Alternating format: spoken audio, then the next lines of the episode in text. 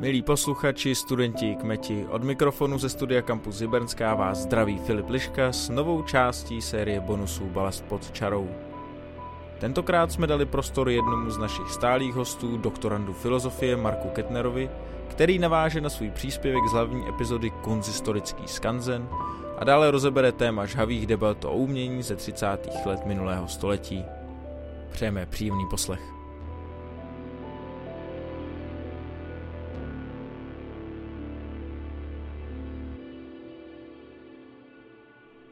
Ve 30. letech, poměrně těsně před válkou, se odehrála zajímavá debata ohledně nové funkce umění, které se zúčastnili Walter Benjamin, Theodor Adorno a z části i Bertolt Brecht.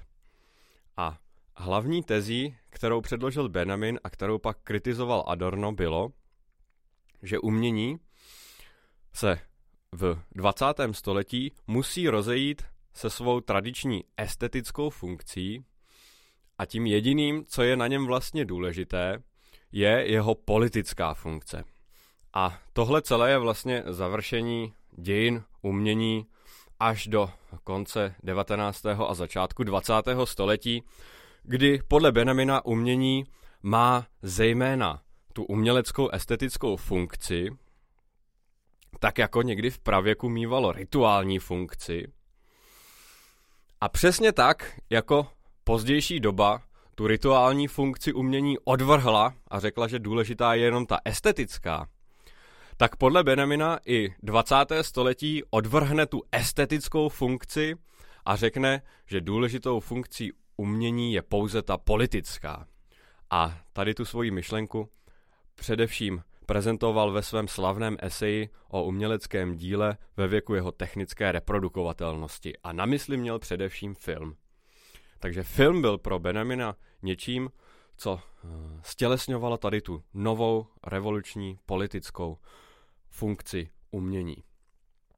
A tady v tom svém názoru byl Benjamin ovlivněný právě Bertoldem Brechtem, jehož koncepce umění byla velice vstřícná, řekněme, k masám, k tomu, co se v tehdejší terminologii nazývalo proletariátem, Dneska už to uh, slovo zní možná vtipně, ale tehdy to byl velký intelektuální termín, se kterým se oháněli téměř všichni marxisté.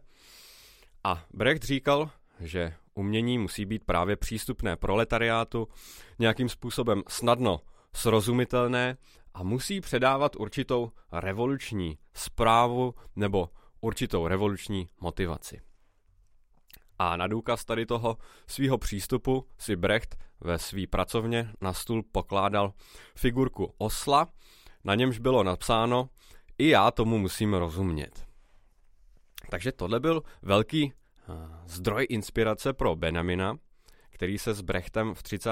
letech zpřátelil a zpřátelil se i s Brechtovou asistentkou, která byla později důvodem jeho rozvodu s jeho bývalou manželkou.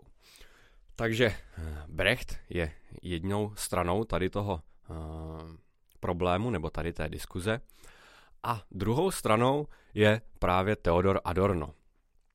Ten se rovněž hlásil k marxismu, rovněž mu nebyly cizí úvahy o nějaké politické funkci umění nebo o nějakém zapojení umění do revolučního boje, ale nebyl tak radikální jako Brecht ani jako Benjamin a nebyl ochotný zkousnout Benjaminovu myšlenku, že základem hodnoty umění, základem hodnoty především filmu, by byla jeho čistě technologická stránka, byla by to jakási prezentace a konfrontace s novými technologiemi, které by se dostávalo té mase lidí, proletariátu, a Adorno říkal, že vlastně takovéto úvahy vedou k diskreditaci veškerého takzvaného autonomního umění, umění, které je tvořeno s nějakým právě i estetickým ohledem, umění, které je tvořeno lidmi a nejenom technologií.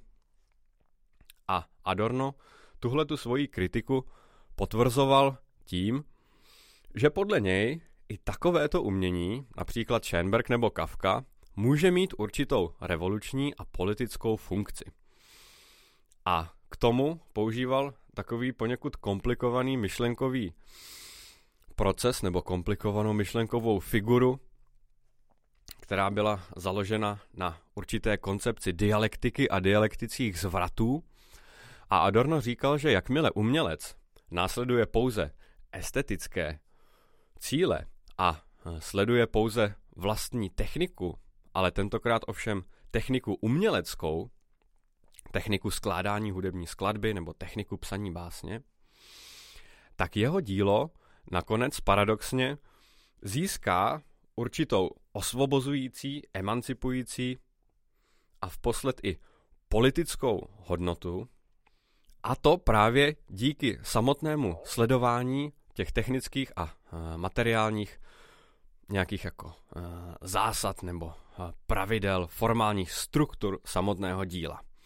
Takže tady máme dva velice odlišné přístupy k umělecké tvorbě, kdy Benjamin nebo Brecht říkají, že umělec by měl tvořit s ohledem na masy, s ohledem na proletariát, s ohledem na to, jak bude jeho dílo srozumitelné širšímu publiku. A na druhé straně Adorno říká, že téhož revolučního účinku je možné docílit tím, že se na publikum úplně vykašleme, budeme následovat čistě formální zásady a zákonitosti umění a tak jako Schoenberg, nebo tak jako Kafka, budeme vytvářet zcela svébytné a autonomní umělecké produkty, umělecká díla a tím nějakým způsobem bude docházet k odporu, k rezistenci vůči současným společ- společenským poměrům a, a takto umění nabide právě té funkce a právě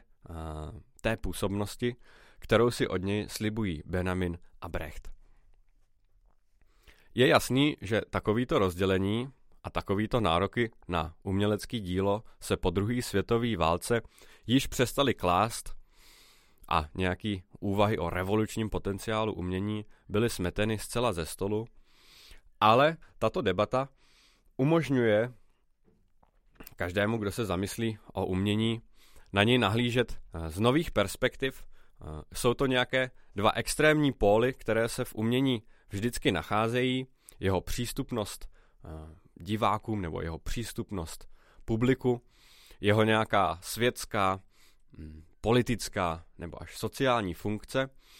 A jeho autonomie, jeho ryze umělecké kvality, jeho vlastní vnitřní zákony, a tady z těch debat uh, můžeme učinit závěr, že žádné umění není nikdy ryze politické, nikdy ryze sociálně orientované a zároveň není nikdy zcela autonomní, není nikdy zcela odtržené od stávající současné reality.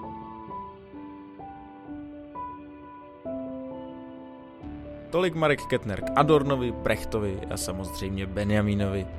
Na dveře nám však už klepe advent a s ním i prosincový díl.